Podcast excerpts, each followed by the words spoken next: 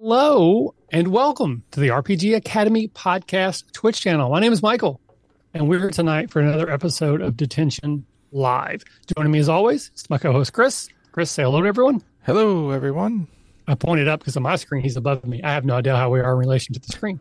And joining us tonight as a special guest co-host, we have Eric. Eric is also known as Airborne Ham on Twitter. And Eric here is tonight to hang out with us, but also to talk about a game he is working on that it's also very kind of near and dear to my heart because it's a GMless game, has some overlap with movies, though more horror for him than action for me. So, Eric, say hello to everyone. Hello, everybody. So, Airborne Ham, I got to ask, what's that handle? Where does that come from? In freshman year of high school, I needed a gamer tag for Xbox Live.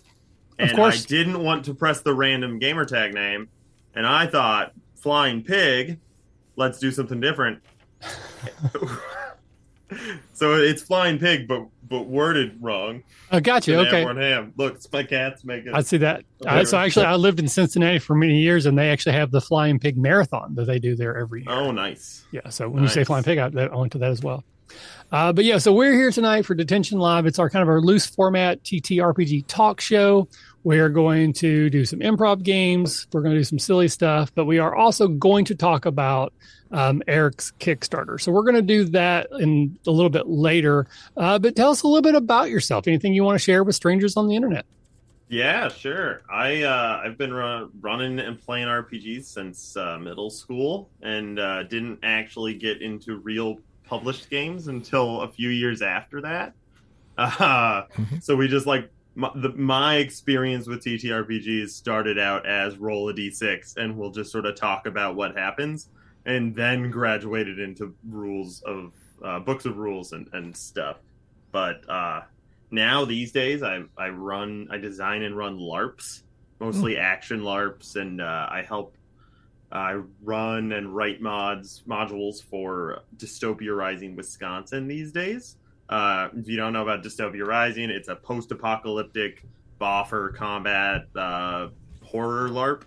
Okay. But uh, every all, all, there's a branches all over the country. There's one in uh, Indiana that's pretty close to like that's the other Midwest one. We've got one in Wisconsin. There's a bunch on the East Coast and the West Coast. Um, but I do a lot of LARP design, and so uh, that's where a lot of my my experience these days in game design comes from. Nice. Um, I run a murder mystery LARP at our convention every year, Catacon. Uh, I call it it's a D&D inspired LARP because every character has a D&D style ability.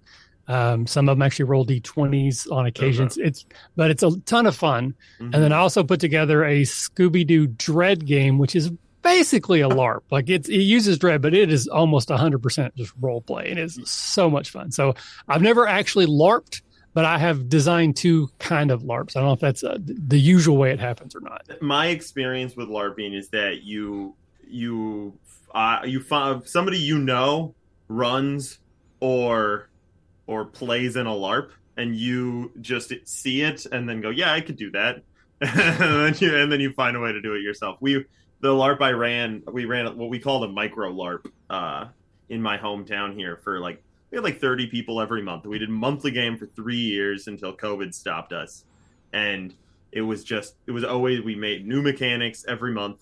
We made a whole new story. Every character was new. We, it was a whole production every month. Um, and that was started at a local college and they stopped doing it. And so the ones that were running it who had graduated we all kind of looked at each other like do we want to just want to just do this out of the campus? Like not on campus? And we did it for three years until we couldn't anymore Well, it's sad to hear that it had kind of died, but hopefully maybe it'll make a comeback. If not with you, then maybe the younger generation. Uh, I want to shout out a geek of one's own. Liam is uh, in chat with us. He's hanging out for a little bit. We both had an opportunity to guest on his show fairly recently. Uh, but yeah, we're going to jump into the show as we as we always do here. We're going to start with what we call extracurricular. Uh, well, actually, just quickly, my internet's terrible, even more so than usual. uh, but it seems like Eric and Chris's is fine, so I may robot out a little bit, but hopefully everyone else is fine. Uh, but we're going to do extracurricular. This is where we just talk about what we've been up to recently, books we've been reading, TV shows we're watching, movies, games we're playing or designing, uh, just whatever again you want to share with strangers on the internet. Uh, Chris, I will start with you. What you been up to, buddy? Uh, well, I have strangely been hooked on this show called The Librarians. Uh, I've heard of this one. I haven't watched it, but I've heard of it. It's I'm watching on Hulu. I think it, it was on TNT. I think maybe or eh, one of those stations. Uh, it's basically there's this library that is in another dimension, and there's artifacts throughout history that have been stored there. And every episode, they have some other new, you know, thing they have to to resolve. Uh, usually, it has loosely tied with mythology or something new magic comes in. Stories are not great. I am hooked on how dedicated the actors are to just performing everything so well even though it's not a great line but they like they knock it out of the park like their their dedication to it has just got me so amused um, and, and it's it's kind of a fun little show like you know don't believe or, or forget what you know about mythology. Right. you know when they're talking about fortuna the goddess of you know i think it was the roman or greek goddess of luck and she's stealing luck by blowing kisses through the camera. Okay just forget it. Like just go with the story. Like I, i'm just i'm just enjoying it because it's very lighthearted. Um and when i'm not watching that we're we're watching the newest season of uh, a show called you which is kind of the opposite. Not so lighthearted a little little more dark but i've been enjoying that too and uh, well, they're doing some more work on the uh, Dragonlance game, as you can see, my little banner behind. Nice. Uh, still doing that uh, every other Thursday. So tomorrow will be our third session, uh, where they might actually not just role play and go fishing. They might actually get into some combat, depending upon how the players go about it. Combat's overrated. Use some mechanics. Yeah, well, we have been. I, I was very entertained in the first session when they they actually had to fight some draconians, and they're like, "I want to roll to identify that." I'm like, "Roll away." I rolled a 16. I'm like, "You've never seen it." and the next person's like, "Well, I want to try a different skill." Go ahead. I rolled a 12. You've never seen it. Never seen it before. Yeah. And one of the other players is just laughing because he knows the Dragonlance lore that they've never been on the Krynn until now. So afterwards, he's like, "So what if I'd rolled a 20?" I'd be like, "You've never seen it." Yeah. But you're confident Yeah. you've never Yeah. seen it before, which tells you it's something new. Yeah. Yeah. So I- I've been having fun with that. Otherwise, uh, you know, just working a lot, you know, running the office and doing that stuff. Um, but really looking forward to the faculty retreat in Oh yes. two weeks, Yeah, yeah, two two and a half, I guess. two and a half. Yep. Uh, that'll be a lot of fun to just kick back and relax and play some games. Uh, and you know, it's only a week after my birthday, so Oh, Bob said he's bringing old fashions. So Bob might be my new best friend for the weekend. fantastic. Uh, so I'm gonna go to Eric next. So Eric, tell us again, talking to strangers on the internet. I actually want to quickly mention I had read a geek of one's own comment, and it said, "Just gonna lurk while I get hammered." By work, I thought it said hammered at work. Those are very different statements. Stay safe out there, people. Okay, so I'm sorry, Eric. So, what would you like to tell us what you've been up to recently? Um, and again, we're going to plug the Kickstarter pretty hard in the next segment, so feel free to touch on it lightly here. We'll go into it more later. Yeah, I've been uh, surprisingly not as uh, stressed out about the Kickstarter as I thought I would be. The first few days was a lot of like refresh the page, but Yeah, oh yeah, yeah, but now I'm definitely taking a back seat, uh, just letting it roll. Uh, I've been finishing up that, but I've been itching to design other games that I've had in the Son of a back burner. Um, we just started our my regular Wednesday night gaming group just started our next campaign after a break, so we're playing Changeling. okay, Um, and I, it's like the hardest World of Darkness game for me that I've ever engaged with. It's like it's very surreal, and I, I've been struggling to wrap my head around what the game is, but I'm really excited to experience it because it's the most like new thing I've seen out of World of Darkness that that we've engaged Okay. with. Because usually it's like vampires. You know what vampires are? Mhm. You're in the real world. You're a vampire in the real world, or whatever. Changeling, it's like, yeah, you're a weird thing that was just tortured forever, and now you're back, and you're not here. You were replaced by a different weird thing, and it's just so surreal. I'm really Mhm. excited to see where that goes. We played, we did our session zero, and we and then we played a, a session. Oh yeah, that's right. Don't worry, Liam put it in chat while you were talking, so I Oh, got you, Liam. And no, it's not water in the other glass. Yeah, see, I will slow it down there, Liam. You don't don't want Chris to pass out before we're done. Yeah, don't. Yeah, you don't want to get Liam. hammered at work. Well, I get hammered while you're at work. Yeah, it's true. Yeah.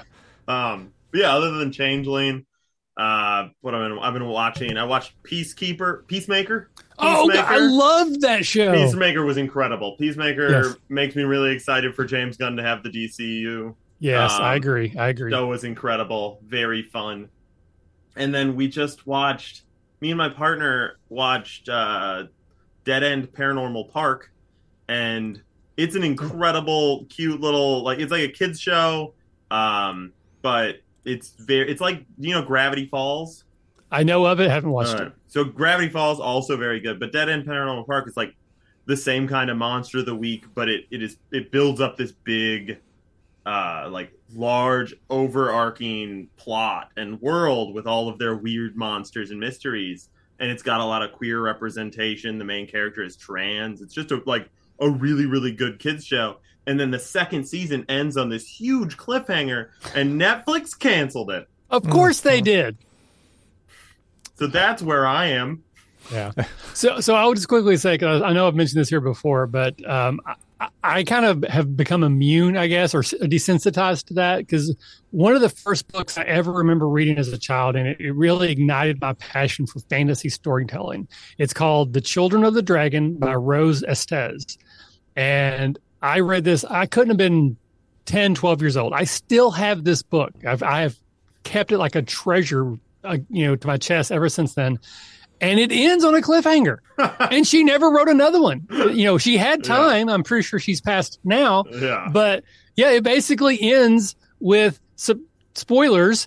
There's a dragon. It's got some eggs. There's some young kids who take one of the eggs, and there's a bad man who takes one of the eggs. At the end of the book, both eggs hatch, setting up this big dragon conflict. No. never, nope, never, never. I, in my own head, I've also I've imagined what was going to happen, but yeah, so I've kind of desensitized to the whole cliffhanger and then nothing uh, since I was like ten years old. Why don't you Why don't you write the sequel? Because that would take work and effort. Hmm. Fair. Yeah, unfortunately, Fair, Yeah, you got to imagine that the publisher like went. You need to set it up to be a trilogy. You got to write a trilogy because it's fantasy. Yep. and she just wrote the end to set up the trilogy and went. I don't really. yeah. She set it up, but then she's just like suckers. Check. Yeah. I, don't- mean, I don't honestly, I don't know. Yeah, This was well before social media. Maybe there's a reason why there wasn't another one, but uh, Yeah. as a young boy, I'm always like, damn it, I wanted to Yeah. know. Yeah, it's a real bummer. Every like, I don't know why. Like, uh, Inside Job got canceled after a, a big cliffhanger at the end of season two, but that one wasn't. It didn't feel as bad. For some, the the end of Dead End Paranormal Park, boy, it feels bad. It's just like the worst kind of cliffhanger to end a show on. It's rough. Uh, again, I, I know your pain, so I'm sorry to hear that. Yeah, it's it, it feel it feels bad, but it's okay. We're starting Legend of Korra.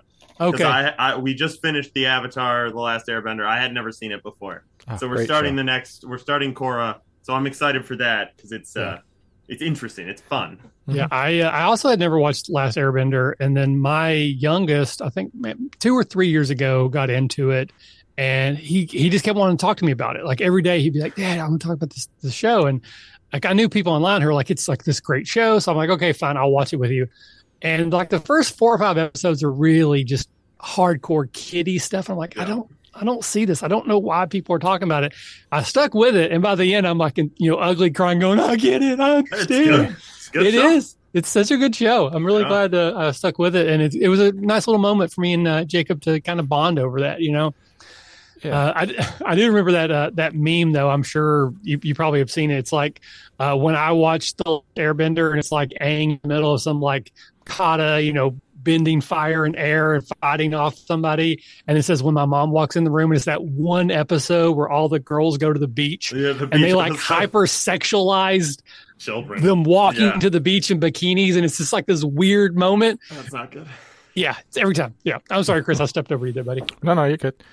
I was just saying, I, I really liked it. I what I liked about uh, the Last Airbender is it it kind of matured with the audience, Mm-hmm. which is what I really liked about the original Clone Wars. That it it got a little more serious as it went through seasons. So that's just one of the things I liked about it. And I think Cool. it's it's also it's part of the like general trend in like I guess kids shows, children media these days is that it, a lot of it is just like good television. A lot of kids shows these days, apart from like Mhm. Bluey and Paw Patrol, but like a lot of kids shows are like genuinely good television shows So- that just happen to be cartoons. I will to say though that I've heard Bluey is actually an amazing Is show. I have not watched it, but I know people who swear by Bluey being like the best kids show in the history Huh. of the world. So um. I, Paw Patrol, I agree, terrible. Uh, hated that show, but Blue. I haven't watched it because my kids are too old. But I've heard nothing but good things about. All Bluey. right, all right. I'll I'll have to check Bluey out when I'm done with Dogs in Space and uh, Dogs in Space is genuinely good television. Okay. like Fair. kids shows, really good shows. Like no joke, they're good cartoons. Well, I think it's like going back to the days when you would like try to sell cigarettes to kids. If if you get them hooked early, you'll keep Right. them forever. So you need if you have a good show, and then you know that's how you get 15 seasons of a show these days. Or it's the same kind of thing. Like Pixar makes some of the best TV, the best movies. Pixar's movies are ph- phenomenal Mm-hmm. movies, and it's because you got to make shows that make the parents want to watch. With Right. Yeah. It's good for kids and, and adults. Yeah. All right. So as for myself, um, I am continuing my Arrow watch. As I mentioned before, I tried multiple times to watch it. I kept falling off because I think it gets pretty bad. I have gotten farther than I've ever gotten. And in some ways, it has gotten better. I've kind of gotten over that hump, but it's still just not like I, again, I don't know if you know, Eric, I do a Smallville rewatch podcast. I love Smallville, even though there's a lot of episodes in it that aren't very good either. But just as a whole, I really like it. Arrow has been a difficult watch for me, but I'm still pushing through. I try to watch two or three episodes every week. Sometimes I'll watch two or three in a day, just as my schedule allows. Uh, we finished Lockwood and Co which is like uh, it was on uh, Netflix. It's based on a children's or a YA book series, and the author of that series wrote a trilogy of books that I read years ago. And I definitely was an adult. It's a YA novel, but I really liked them. And so when I found out it was the same author, I definitely you know we we dug into it. I do like it, but I feel like the book series might be better. So I'm thinking about maybe circling back and actually reading the books. There's a lot of things that like I want to know more about the rules and the world, and it just I feel Yeah. like I'm constantly lost. Like they're just saying things like the source and cover and feelings and the problem. Like I don't know what any of that means. Context clues has helped me a little bit, but I still I think I would like the book version better. Mhm. Um, we actually talked about just today on the car. We are talking about maybe rewatching Peacemaker again. That will be my third time through. I loved that show good. saw Ant Man and Quantumania. Uh, I don't think it's great, but I also don't think it's terrible. It's, it doesn't deserve that 47% Rotten Tomatoes score. It's much better than that, but it's Huh. not great either. I'd say it's like a B. You know, it's just, I'm glad I saw it in the theater. Had a good time, but it's also disposable. Jonathan Majors, awesome as Kang, like absolutely steals the show. Uh, but eh, you know, eh, I don't know. Um, oh, I have a Kickstarter. Yeah, uh, let's touch on that quickly. So next week, we're now six days away from the launch of the Action 12 Cinema Kickstarter. Um, so that's very, very exciting, but nerve wracking because I still have some pieces that are falling into place currently. I'm supposed to get the first draft of the video tonight, so I get the chance to review it, offer some feedback, and try to get it finalized. And then there's just a lot of moving pieces and parts. I'm sure, again, Eric, you know kind of how that goes. I've run multiple Kickstarters before, but always for our event, never for an actual book. So that's it's a whole different kind of ballgame. So it's exciting, but nerve wracking. Um, and then the last thing I will say um, is I finished my last audiobook. I, I mentioned it before. I finished Revival by Stephen King. Excellent, excellent read. And I was shopping. And I was like, what do I want? What do I want? And I've actually decided to go back and re-listen to the Heir of the Empire trilogy, the original Thrawn novels by Timothy Zahn. Um, and I got the first one on Audible, and it's not a cast uh, production, but but there are different voices. Like the the same. I don't know if it's the same guy or not because like his Leia and Han voice aren't very good, but his Yoda is spot on. So I feel like maybe they've got it somebody else doing the Yoda voice at a, on times. Not that there's a lot of Yoda, but every now and then. And then there's an Admiral Ackbar, a couple lines. It sounds just like that. So I don't, I don't know how that working out, but uh, very good. If, if, if you didn't know the Timothy Zahn novels, very good. Uh, and it kind of makes me wish for the days when we all assumed that would have been movie seven, eight, and 9 Mm-hmm. Mm, yeah. As much as I love The Last Jedi, that trilogy as a whole, Not good. yeah. Not good. All right. So with that out of the way, we're going to jump into um, our first improv game. This improv game is called 10 Things. The idea here is that we will take turns prompting each other in order uh, to kind of come up with a list of X that fit the prompt. The idea is immediacy is better than, uh, or yeah, immediacy is better than accuracy. So if you get a list of 10 things quickly, better in terms of the game than taking your time and actually come up with a list that makes a bit of sense. Eric, you're the guest tonight, so you get to choose. Do you want to go first in terms of being prompted to deliver a list, or would you like to go first in terms of prompting Chris or I to give our list? I'll deliver a list. Perfect. All right. Chris, do you have one? Hmm. No, I'm good. Go ahead. Okay. All right. So I always like to ask people about names because names are just, I don't know, I have a fascination with them. I, I've gotten to name a few things, well, most of the time poorly, including my kids, uh, especially someone I talked to is running a Kickstarter. So I like to ask if, for whatever reason, you could not have named your game The Last Hand, what are 10 alternate names for your game? Okay, 10 alternate names for The Last Hand, a horror role playing game. It is out there. One, Uh, unknown horror. two, Two. Uh, something stalking you. three, Three. A dangerous creature. four, A monster outside. five, You can't escape it. six, Six. Um, the uh, Texas Hoarder Hold'em. seven, uh, uh, horror cards. eight, Um, m- monster cards nine, and jokers are really bad. 10. That was, in fact, a list of 10 things. All right. Thank you, sir. All right. So to keep the chain going, you will then prompt Chris. So what is your prompt for him? All right, Chris, I don't know Mhm. you very well. I'm going to get to know you really well with this question. What are 10 things you've done that surprised you? Ooh. Uh. Wow. That's a good one. Uh. Well, this will hit home for you for the first one. Uh, earned a knighthood in the LARP I am in. One, Uh. I've been married for almost 21 years. two, Uh, found a woman who was willing to put up with me for 23 years. three, Oh, boy, surprised me. Uh, raised a super smart kid that's going to go into the Air Force, ROTC, and a bunch of other stuff. four, Uh, started podcasting. five, Uh, been still podcasting. six, Uh, boy, got to management at my company. Never thought Seven. anybody would do that. um, let's see. Uh, actually spent money on a nice computer. eight, Boy, this is a good one. I like this one. That surprised me in life. Oh, uh, cut my long hair. Nine. Ooh, you Yeah. long hair. That's Yeah, exciting. yeah. Well, when I was younger. Uh, and uh, currently uh, do not have a pet. 10. Ten. That was, in fact, a list of 10 things. Alrighty. So then, Chris, you will close this loop by prompting me, sir. Uh, what? You got a Kickstarter coming up. I do. So 10 emotions that you're either dealing with or going to deal with. Anxiety, One, depression, two, mania, three, um, excitement, four, nervousness, five, greed, six, anger, seven, bargaining. eight, What's, what's the other one after that? Acceptance nine, uh, and joy. ten. Yay! Hey. That was, in fact, a list of 10 things. Awesome.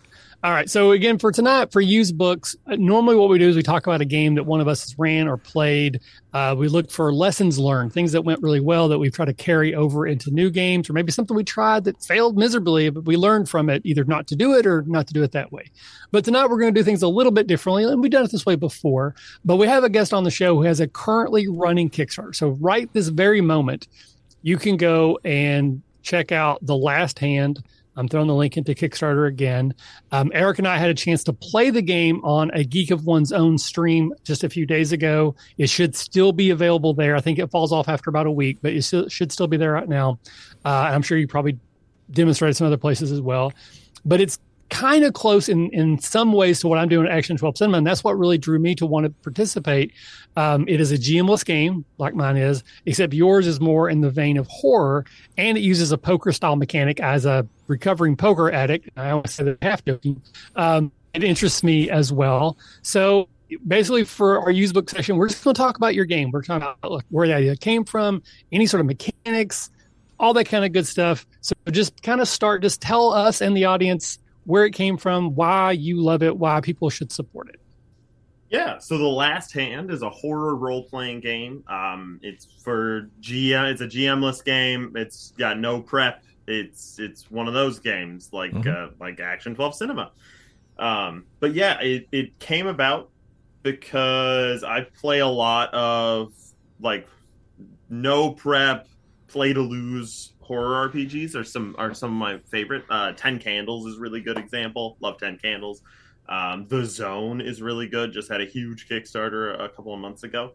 Um, but they all require a GM, and they all require that like or the Zone doesn't. The Zone does a really good job. The Zone's great. The Zone basically did what I did better, but. uh, but still support this one. Support this one too. This one's great for different reasons. Um, but yeah, uh, Ten Candles and Dread are like hor- play to lose horror games, but you need a GM, and the GM needs to have planned things ahead of time so that, that you can play a cohesive story. And I usually break out horror games and one shots and stuff when somebody's missing for an RPG night, our weekly group, and I don't want to prep anything, or nobody wants to prep anything, or there's no time to prep anything. So.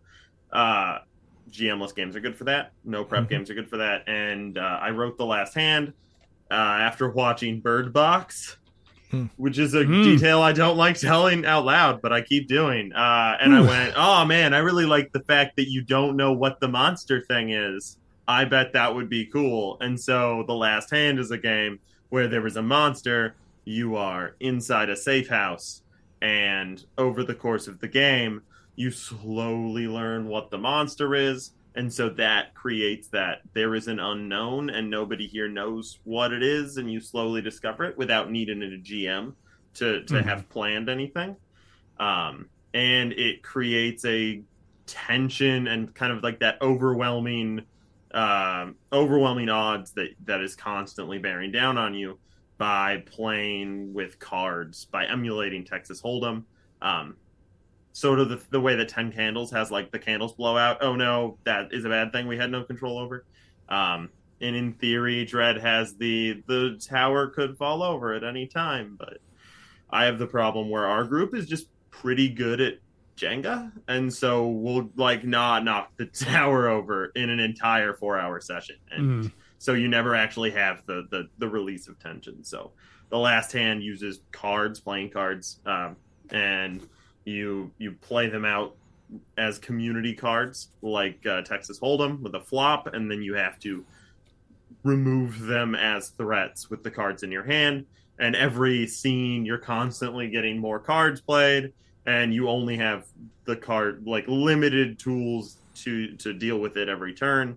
So uh, eventually, the threat builds up and builds up and builds up because you can't deal with everything every scene.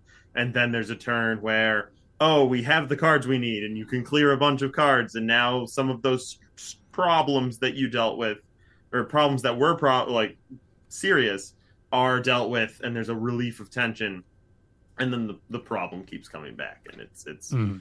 you played it, it does that yeah. thing, yeah. Mm-hmm. Uh, and again, I had a had a fabulous time. So Liam, if you're still here, do not take this as a criticism. But the poker addict in me cringed every time he dealt cards to it each time rather than going around and around. I was like, that's how poker works. Yeah. But yeah, yeah. Uh, but yeah, I actually thought that was a really interesting uh, mechanic. I, I, would like to play it in person just because the digital interface was a little bit wonky for us. Mm-hmm. Again, it was only because we were trying to sh- let the audience see the cards so they could play along. Uh, there were there were lots of ways we could have done it differently, but then that wouldn't have been there. Right. But the idea of playing it where we don't know what other people have, it would have probably been a little bit more antagonistic in a way. Um, I just thought it- that would be interesting concept. Yeah, it creates the kind of like uh, the the warranted distrust but obligatory cooperation you see in a lot of horror movies, like the the Walking Dead, Bird Box, uh, but pretty much all of them, uh, where you go, we're a bunch of survivors and we don't know each other, so we don't trust each other, but we have to work together to not all die right now. Um, and so Mhm. the game naturally does that when you can't see each other's hands, uh, where you look it around and you're like, well can we deal with this problem right now? Because I can't, and I, uh, I I think we should, um, because yeah, with, with the public hands, it still played well. It was fun. Uh, we still told a fun story. Um, but yeah, you don't have that that unknown. It removed an aspect of unknown. Unknown is a big aspect of horror. So right. Uh, Scurvy Knave has jumped in the chat to say that they love the distrust but cooperation idea. I do think that fits very well with the horror kind of theme that, that you're going for there. Because you see that a lot in horror movies where there is a distrust because I don't know you, you don't know me, but we're in this untenable situation together and we're either you know lost said it best live together die alone situation right. um, yeah. So I know, Chris, I don't. You weren't able to, to play in the game, but you have Mhm. played my game a few times. What is your experience overall with GMless games? Uh, other than mine, have you played any of these before? Uh, I've played a couple others. I, I enjoy them. I like the cooperative, not world building, but building that story and working together to build that. Well, in your case, the tension for the horror. I- I'm a big fan of horror games. Like everybody knows, I'm a big fan of Shadow of the Demon Lord.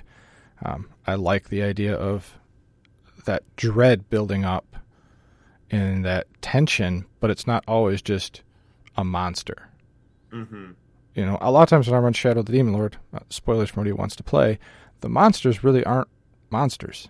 It's usually something that's hmm a humanoid or a human Right. that's really behind it all. Um, I, I like that aspect. I like the idea that you don't know what the monster is until you get there. hmm I hate Yeah. I hate horror movies where ten minutes into it you're like, I don't Yeah. need to see that. Like I, I like the idea of not knowing what it is. Yeah. Yeah. And- Absolutely. and building that up. And I will say that there's a difference between horror and gore. Yeah, yeah. Slashers are a different type of Yes. movie. I don't consider them the- yeah. horror. Yeah. I, could, I horror movies to me need to build up that tension. Like you said, Bird Box. Like I, I watched that not too long ago. I didn't dislike it. I felt it was a little slow.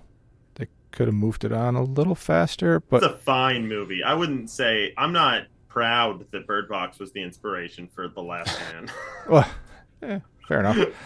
But I liked how you you never really saw the evil that was always Right. there.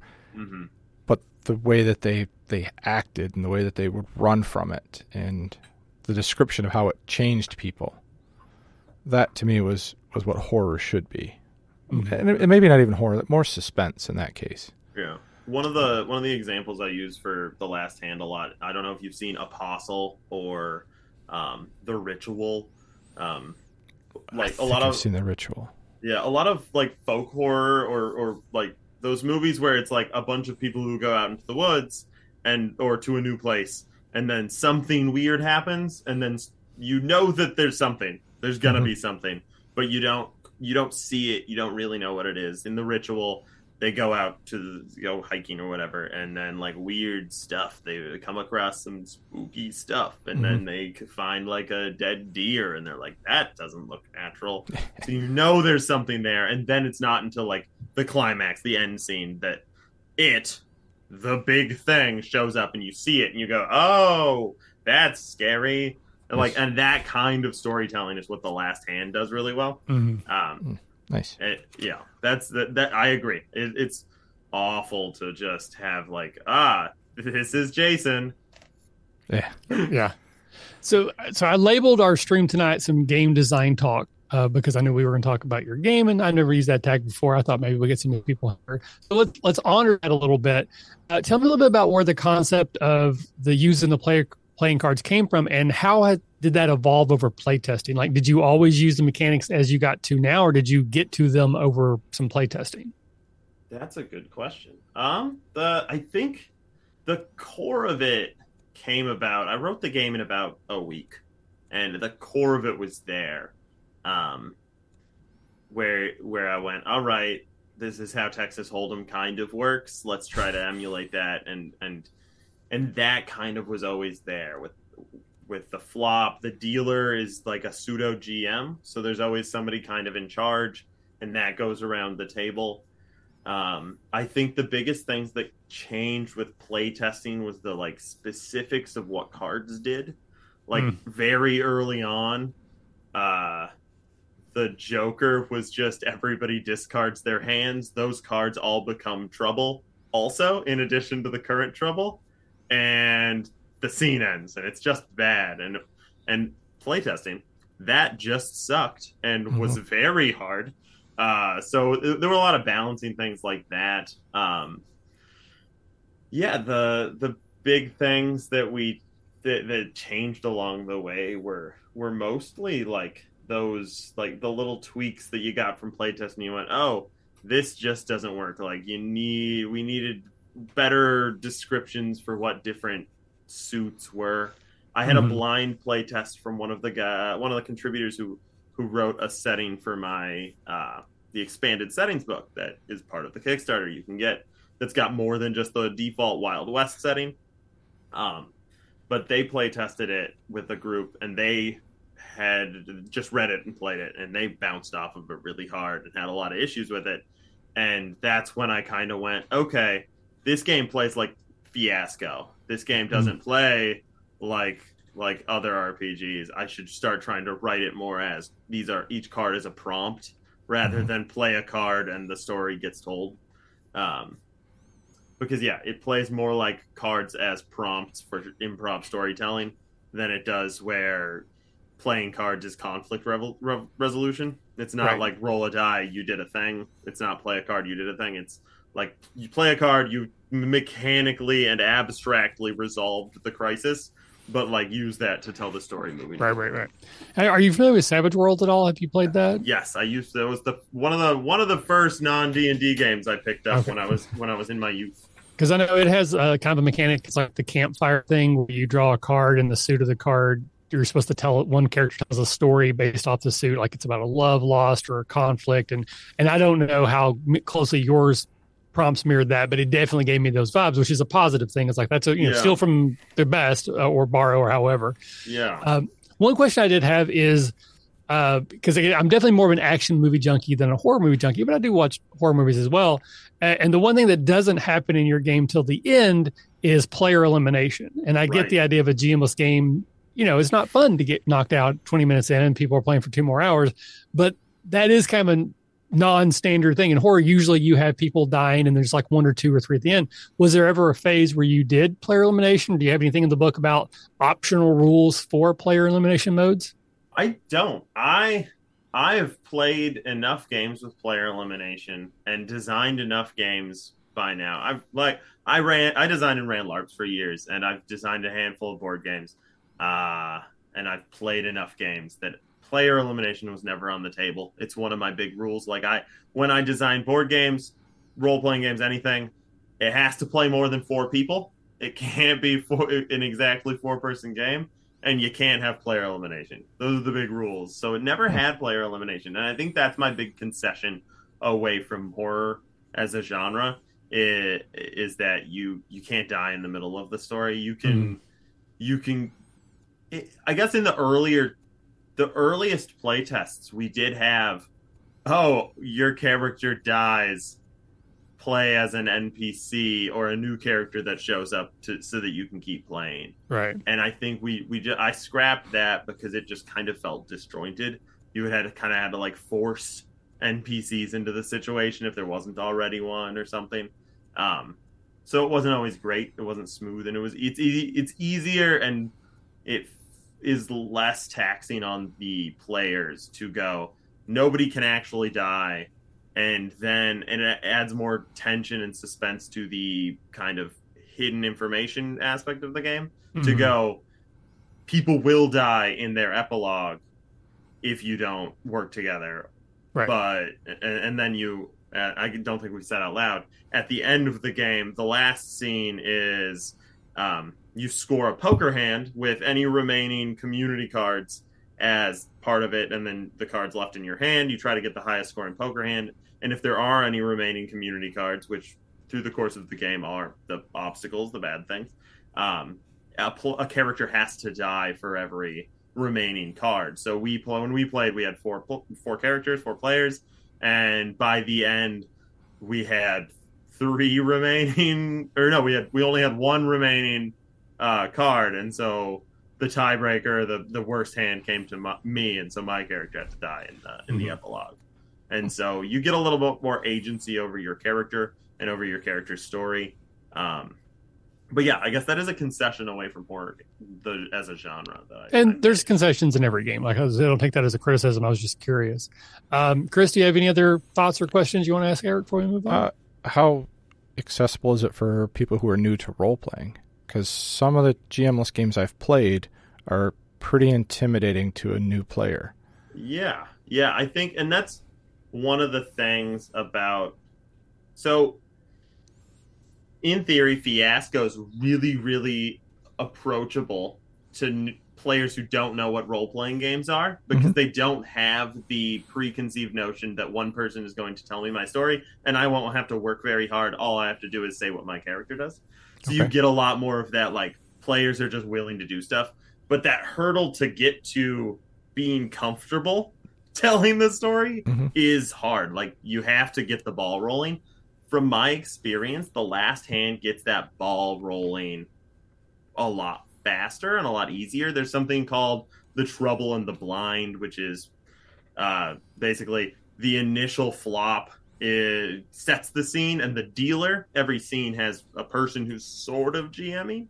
Um, they have a little bit more power in every scene to set the scene, and then you you move the story forward. You get the ball rolling with the blinds, and so each person next to the dealer kind of adds a detail and that gets the ball rolling enough that it is a little bit easier. It, okay. in my experience, is a little bit more new player friendly than thing like I, I've played like a quiet year or I played this weird GMless game about gnomes. Um, and they all they put a lot of onus on the players to like right. have good pacing and have good sense of of like sharing the spotlight. Um, and the last hand kind of bakes a lot of that in. Okay. Um, but it is a GMless game. Everybody kind of has to like make the concession that we're here to tell a sco- story together. We're not here to win. Nobody's going to win. We're all. Um, but it is easy to pick up the slack for other people or fill in the gaps for everybody. And the, the game does get the ball rolling well. I think. Mm-hmm. It's a oh, good question. Nice. I like these questions because it makes me interrogate my thoughts about my game more, which is good. Yeah. Well, I've played you know, quite a few GMless games, and the reason that came up is I played one at, at Gen Con years ago, and the spotlight came onto a new player, and she froze. Mm-hmm. And I thought, I literally thought she was just going to get up and just run away from the table. Luckily, the GM was really good at, mm-hmm. hey, okay, cool. Well, let, let's let me help you through this and kind of work through it. And afterwards, I said to the GM, you know, this is a rough game for somebody who's new. You know, you're saying, hey, throw something new into the world. Well, mm-hmm. this person's new. They don't they don't have a clue. They're like, and I'll admit that. I mean, we were playing underwater or like insectoid creatures on a foreign planet, and then it came to her. It's like, you know, mm-hmm. what would you like to add? I'm I'm over here thinking, I don't even know what I'm going to add. Yeah. Mm-hmm. I'm already trying to figure out well, how did we get underwater to insectoids to uh, like.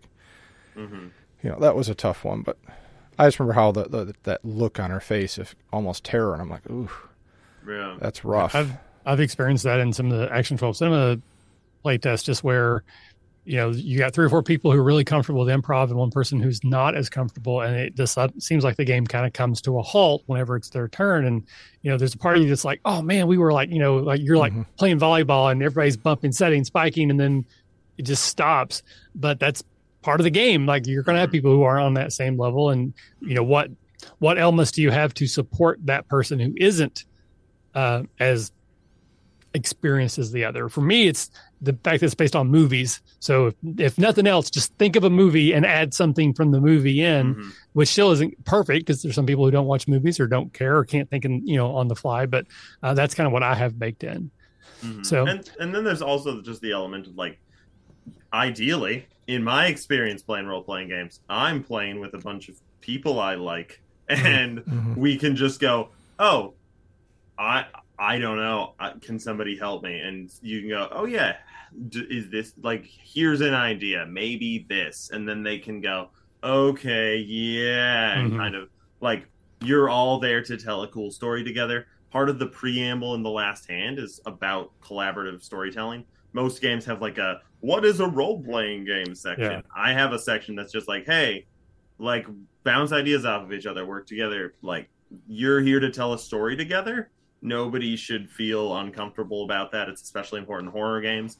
You, it's really easy to cross lines in, in horror if you're not with a group of people you know really well. So like you're here to bounce ideas. You're here to just like tell a cool story as friends probably. Mhm. so like Right. feel comfortable asking for help if you need it. I'm i, I think that's just an important part of all role-playing games. I I would agree. And I also think that at the end of the day, you can always say it, you can still just rely on mechanics. Like Right. ultimately, if you wanted to say, I'm going to use this card to defeat that card, right you did that. Or I want to use my insight or I want to use my deception.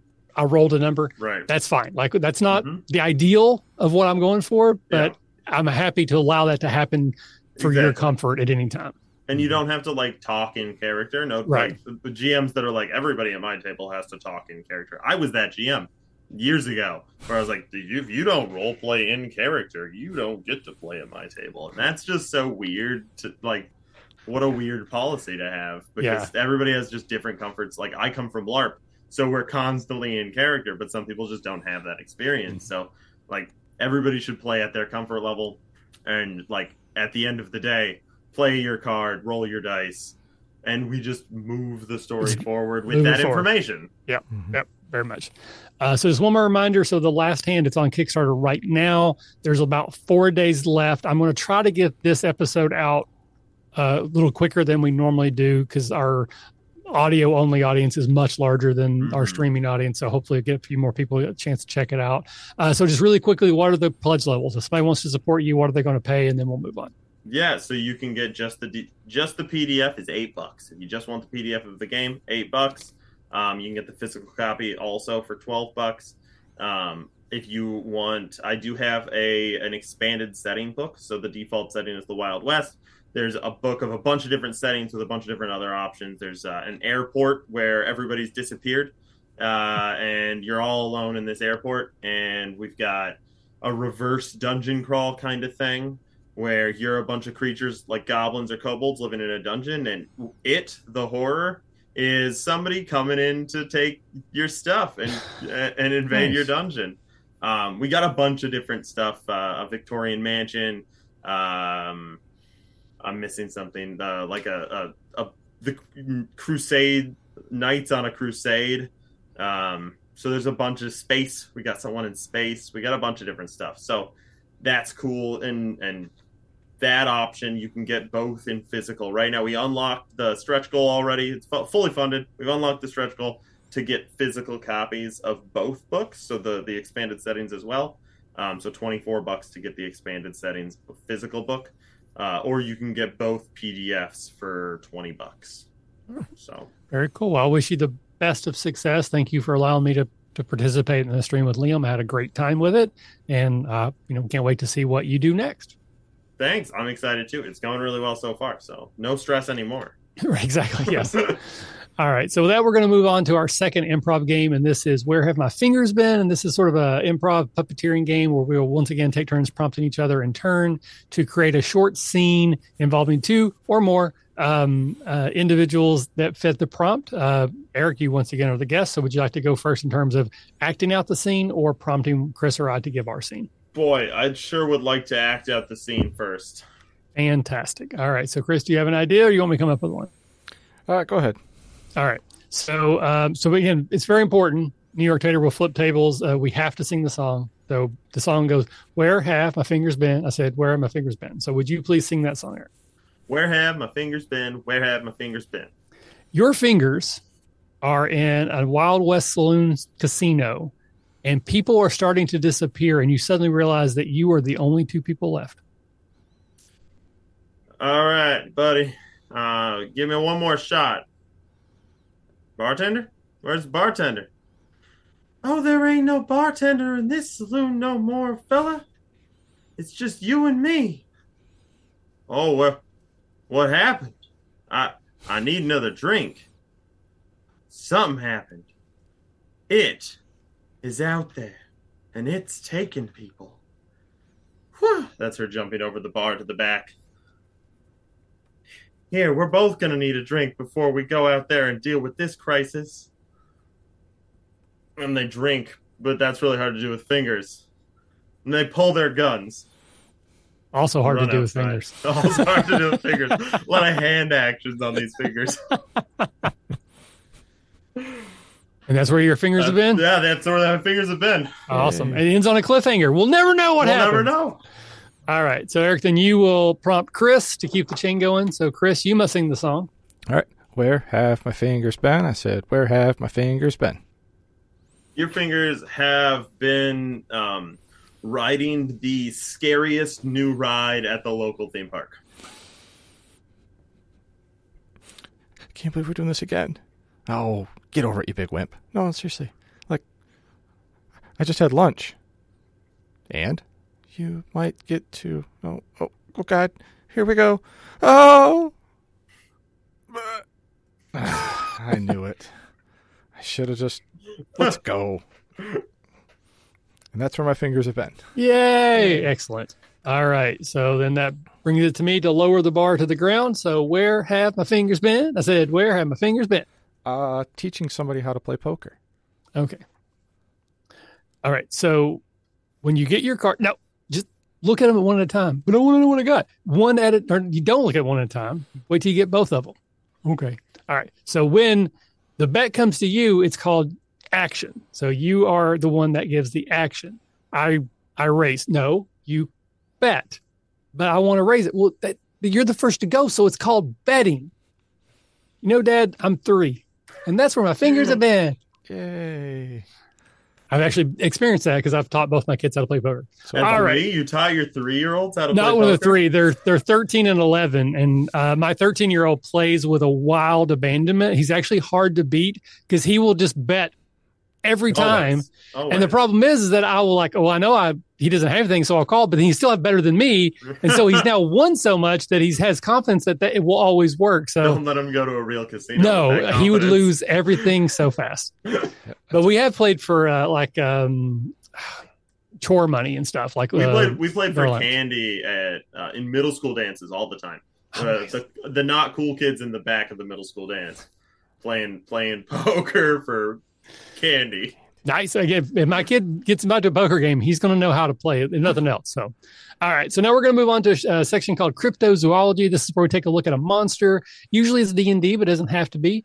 And we're going to talk about ways that maybe we have used this creature in the past. We brainstorm some interesting ways we can use it in the future. Eric, you're bringing the monster tonight. So what are we talking about? We're talking about ghosts. Ghosts. Ghosts, spooky, spooky spirits, phantoms, poltergeists, the variety. All right, and so again, we're not necessarily talking about the D and D version. I do have the fifth edition monster manual out if we might might want to look at it. Um, but uh, is there anything in particular about having a ghost as a bad guy or as an encounter that you particularly enjoy? Uh, I will sh- shout out, AKA Miller seventy two or a Miller seventy two says hello, hello to you. Oh, it's Lee Wanika. Hey, Lee. Lee Wanika. Nice to have you here with us. So, all right. So back to you, Eric. So, what is about ghosts that interests you? Why have you? Why do you want to talk talk about them and use them? I like ghosts because they are they're like they're an unknown, right? You never know what a ghost is gonna be like because they do a lot of different things for a lot of different for all, in a lot of different si- situations. You can have poltergeists, you can have uh, possession, you can have uh, you can have like curses, you can have your your your big old phantoms in Blades in the Dark. they're just like a, a natural occurring phenomenon. They're like the scary monster that happens, and like the whole world is built in a way that you need to like deal with ghosts when people die. Um, and they're just like a, a creature that shows up and is just a threat, right? And there's just a lot of variety you can do with them. So I, I like them because it's it's not a it's not just a, an antagonist. It can be a whole bunch of different stuff, and It can be a puzzle. it can be a puzzle. It's and and it's just human enough that it's almost it's like it's it's sort of human. It's like a person, and humans and people are really really good threat as chris was saying earlier Mhm. like it's nice when horror or when when antagonists or when bad guys are just a person Mhm. uh, there's a lot more gray area there and i think ghosts are close enough to just a person that you get a lot of weird stuff there Uh, I would just mention again that Lockwood and Co. If anyone isn't familiar with the story or the show, check that out because that's basically the premise of that show. Is that this is like a England set series, and roughly 50 years ago, ghosts just became a thing, and they refer to it as the problem. And now ghosts just basically pop up all over the place. And in that world, um, only children can see them. Mhm. So you have this whole group of like children who are trained to be like these mercenaries. It's a very deadly job. But once you turn 18, you can't see them anymore. So these children soldiers are going out fighting these ghosts. Um, and then there's also the conspiracy about like where did they come from and you know what there's like a whole government agency thing. Uh, and so that's one of the things that I like as well. Like I said, it can't just be a thing you fight. Or it could be a thing, uh, you know, again, like I like the show Supernatural. Maybe mm-hmm. you have to find its bones and salt and burn them, and that will take care of it. Maybe they've possessed someone, and that's why mm-hmm. this person is acting weird. So you got to take care of the ghost without harming the person that's being possessed. Why are they a ghost? Like, what tragedy caused them to be birthed as a ghost? So maybe that's what you have to figure out. Is mm-hmm. like, you know, it's like a murder mystery where you got to figure out who did it after the fact to get to sate the ghost's you know anger and that's that will free them. So there's a lot of variety to how you can create encounters that at the heart of it is a ghost.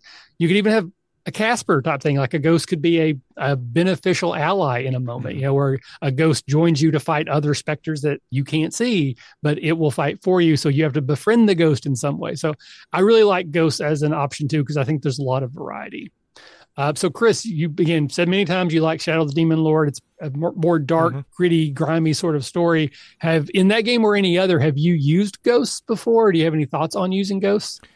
I- have uh, one of my one of my favorite times of using it is I actually had the ghost uh, moving items and stealing items from the group. And it was actually a, it was a little morbid, but it was a child who died, and they were they were playing. Mm-hmm. And what it actually did was then the players started blaming each other for stealing things. So then it created this really cool role playing thing where what I thought was just going to be funny of, oh, you know, your sword, you find it in the chimney. Well, why is it in the chimney? Because that's where the kid put it. Like, Right. that was my logic, but they're like, no, it's your character, Michael, who keeps messing with my character because you think it's funny. And they had this really cool role playing thing. Well, then they, you know, through role playing, finally figured out what was going on and then that ghost actually led them to actually the big bad guy. And then they were able to free the ghost and let him go on to his journey. But Mm-hmm. i liked it because it turned into a different role-playing scene than what i thought it was going to be. And at the end of it the, the characters and the players actually felt more bonded to each other because they actually had now trust. Because you know it's a whole you know you meet in the tavern type party. Well then they actually developed trust with each other through going you know with through this little journey Right. so I had a lot of fun with that. Um, I, I've used Ghost as clue givers. You know, we're lost. We don't know where to go. Oh, well, you happen to wander into a tomb and the ghost comes up and says, Ooh, you know, check out Mr. Jenkins, you know, type moment. Mhm. And they could go over that way. Um, I, I did that when I was younger and, you know, I made the, the puzzle, I call it, too complicated. And the players are like, we don't know what you're trying to get to. And I'm like, but it's right there. It's right It's in right front there. of you. It's so obvious. What are you stupid? Yeah. Yeah. So Yeah. I- I've used it that way. Um, I- I've used them to just build tension. You hear noise in the background. You know, you hear the chains rattling. What is it? Well, could be the dungeon downstairs. You don't know. Right. Maybe somebody's chained up. Who knows? You know, and then they have to hear the sounds in different areas. What are some of the ways you've used them? So I played a Shadow of the Demon Lord game, and it, it never quite got where it needed to. But I really like this idea, and it's something I probably will move into the future. But uh, there was a, a, a reason that they needed what I called a ghost touched weapon, and okay. essentially it was a weapon that was passed through the form of a ghost. It doesn't hurt the ghost, but by going through the form of a ghost, it imparts some sort of property to the weapon that allows it to be effective against another creature. So the object was you have this thing, you know you can't kill it, so you got to find a ghost. So that's part one. Where is there a ghost? and you got to get to that place. You've got to get it to manifest. You got to pass your weapon through it and then not die because it's a ghost and you just pissed it off because you shoved a sword through it, uh, and then get away so that you can use that weapon to harm the thing that you were originally after. So um, again, I, I it was just sort of like pieces and parts put together, but I do like that idea of ghost touch as a property. I know mm-hmm. there are like games that have ghost touch, but it's slightly different than that. Uh, but that's definitely something I will want to use in the future is, is making Ghost Touch a property that weapons can have for against other creatures. What about you, Eric? Any thoughts on the next time you might use a ghost? Yeah, I really like the idea of ghosts as like a as like a like residual hauntings. Like I grew up my family watched the Ghost Hunter TV show on Sci-Fi, mm-hmm. and looking back, that was an interesting decision but I did learn a lot of fun things to use in fiction. I like residual haunting. I like there's like a lot of different types of things you can do with haunting. And I just I, hope they never cancel that show because I really need to know if they ever actually find one. I, they, if you ask them, they have. uh, I, I, I really like the the variety. Like you can, I like a lot of modern supernatural fiction. A lot of RPGs that I run are like it's the real world, but I, I have a tendency towards uh, towards like the World of Darkness games because of mm-hmm. that. Um, and ghosts are a really cool way to go. Oh man, w- there is something, there is a haunting going on here, but we need to figure out is this a ghost that is making decisions, and we have to like, how do we get rid of it? Like you were talking earlier, there's a lot of there's sort of a puzzle to every ghost because right. Is it making its own decisions? Is it just doing the same thing over and over and over again? The rules to ghosts change pretty much from setting to setting to yeah. story to story. So like every ghost has a different way to get rid of it. Is it trying to deal with its unfinished business? It doesn't need to be banished with a ritual. Does it is it have a weakness to salt or something? Um and I, I like I really like that like ghost hunting mini game sort of. Um mm-hmm. so I want to do that, I think in in I've got a couple of games game designs on the books right now, and uh, one of them I'm dealing with is uh, is like a Cold War era kind of like secret agent Hellboy kind of thing, and I definitely want to do some like ghost hunting in there because I really like that. Yeah, I like some of the supernatural lore around ghosts. Get like the TV show, you know, where like cold iron. So like you grab a fireplace poker, you can hit it. Uh, buckshot, like salt gunshots mm-hmm. can affect them temporarily mm-hmm. uh, but ultimately you've got to find the source the body and and mm-hmm. salt and burn it and that will free it uh, there are other ways but that's like the easy like if we can get to that we know we can solve it type of a thing so i do like that idea as well of um, you know i'm sure in d&d about looking i'm sure there's like probably can only be hit with magic weapons but if you have magic weapons then you can just fight a ghost with a sword and yeah. i don't know like i again i love d&d but that just doesn't fit the idea of a ghost to me i don't think you should be able to just hit it with a sword till it redies or undies. I don't. Yeah, ghosts shouldn't have a stat block. That's weird. Yeah, yeah I, I, I agree with that.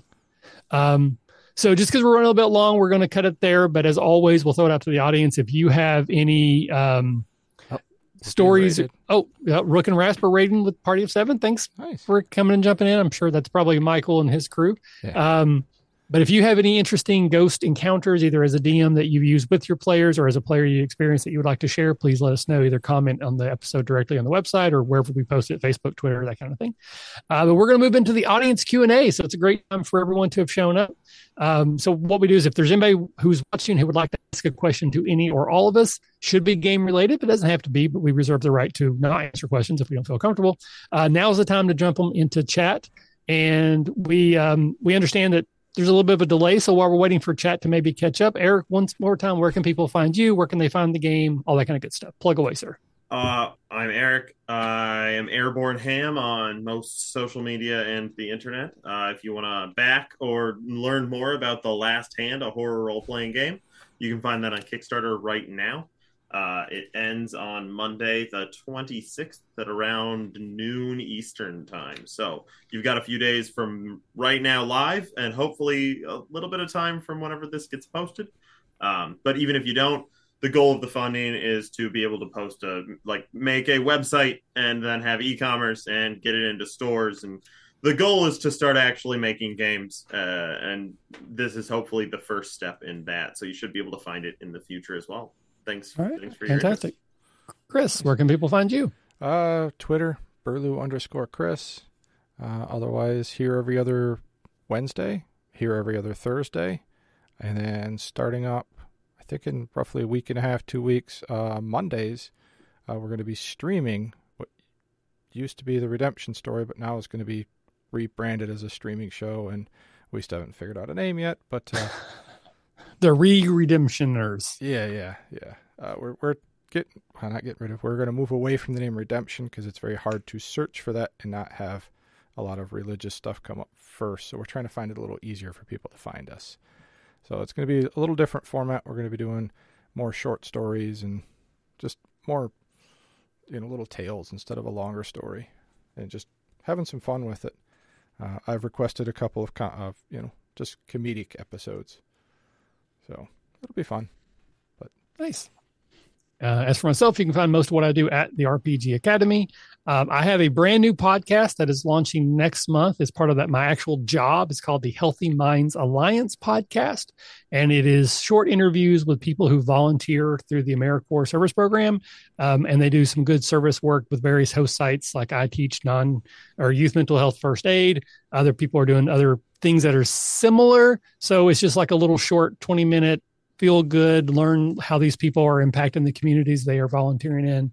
Uh, so if you are interested in that at all, or just want to help me out when it goes live, give it a thumbs up, give it a plus, give it a review to help us get it into uh, people's feeds so that you know we can start also growing that. Uh, so it's it's my first professional podcasting job i guess i mean i do have a patreon so technically i do get paid for podcasting but this is a little bit different uh, and it's very very exciting but also a little bit nerve-wracking so uh, so with that uh, we're going to go to our questions. We haven't had any pop in yet, but we still might. But there is one question we ask every guest. So we'll start with that one, see if any of them pop in. So, Eric, imagine that you were being turned into an action figure. I don't mean you're being polymorphed into one, but someone's going to make an action figure based on your like- likeness and your life.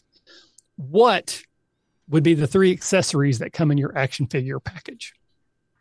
I've been thinking about this a long time, just now, Mhm. and uh, I think the first one would be this cat right here. This is Okay. Munch.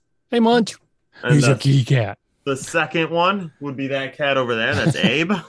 the third one would be that cat up there, and that's Stranger. Nice. I would have three cat accessories for my action figure. That's going all in on cats. I I'm, I'm pretty all in on cats at this point. Somebody needs to help. Nice. Fantastic. Just don't get up to 30. Yeah. I'm three. We got three cats and we got two dogs, and we're not allowed to have any more pets. Yeah, it's a good rule. Good rule. Yeah. Yeah. Both for your sanity and probably from uh, wherever you live. Yeah. Yeah, for for all sorts of reasons. All sorts of reasons. Yes. All right. Well, Eric, I had a great time talking to you. I hope you had a good time as well. I, again, I hope we've sent a few extra people your way for this Kickstarter. Uh, if not now, maybe hopefully uh, tomorrow or Friday. I'm going to try to get this out. Um, any final words before we sign off?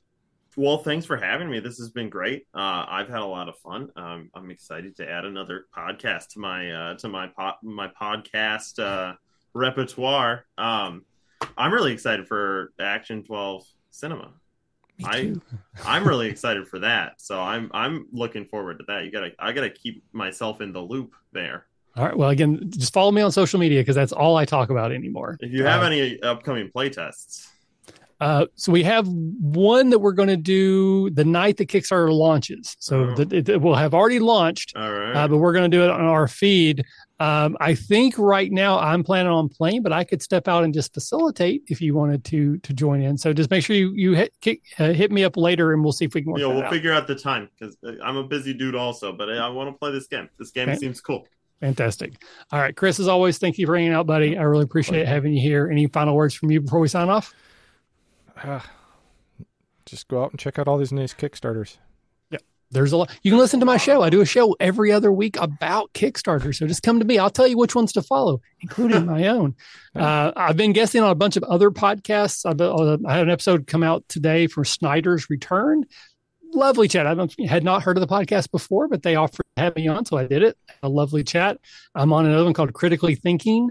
Uh, D&D was another wonderful chat. Both of them are UK, or one's Australia, one's UK so spreading out globally. Uh, but both those were great. I was on pot or on Craig Campbell's RPG R and D podcast. Lovely time. So that should be coming out post launch. But you're going to see me around if you follow podcasts. I'm going to be everywhere. Uh, and then again, I'll just mention Tabletop Journeys because they were one of the first um, podcast to have us on and do a actual play was lovely. And actually, Rook and Rasp, since they're here as well, they were the technically the first that we did a stream. Uh, so I've got a lot of support in a lot of places, and I do really really appreciate it. But enough about my stuff. So we're going to sign off as we say and as we always do. If you're having fun, you're doing it right. Doing it right. So thanks everyone, and we'll see you next time. Bye-bye. Bye. Thanks for listening to the RPG Academy podcast. We do this show out of love for the hobby and the desire to be ambassadors, welcoming more people into this community. All of our website content will always be free to use and utilize. But there are expenses related to the show, and if you enjoy what we do here, then please consider supporting us in some way.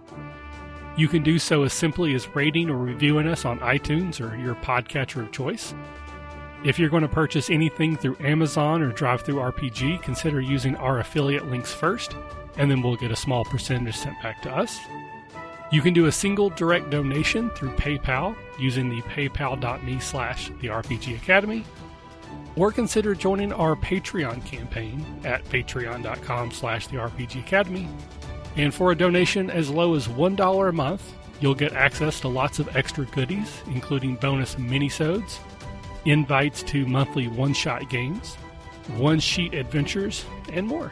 Please consider following us on Twitter and Facebook, or join our Discord, where we like to try to keep the conversation going with our fans as best we can, and are always looking to talk and chat more. Or do none of that. Just continue to listen and enjoy our show, because honestly, that's enough. Thanks, and remember, if you're having fun, you're doing it right. We'll see you next time.